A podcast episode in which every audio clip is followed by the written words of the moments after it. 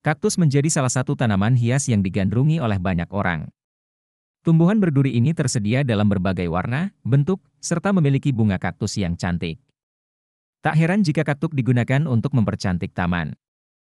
Kaktus memiliki pertahanan hidup yang kuat. Ia dapat tumbuh di gurun pasir atau area kering dan panas. Untuk mengatasi kondisi kering dan panas, kaktus menyimpan banyak air setiap kali hujan turun atau saat penyiraman. Kaktus menghemat air dengan cara membuka stomata di malam hari. Kaktus telah mengadopsi konsep yang oleh para ilmuwan disebut sebagai metabolisme asam cerasulacean, CHEM.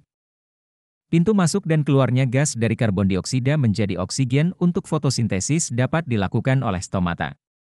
Yang memungkinkan tanaman hanya membuka stomata pada malam hari atau ketika suhu lebih dingin adalah CHEM. Duri kaktus bertindak untuk pertahanan diri dari serangan pemburu liar dan hewan buas.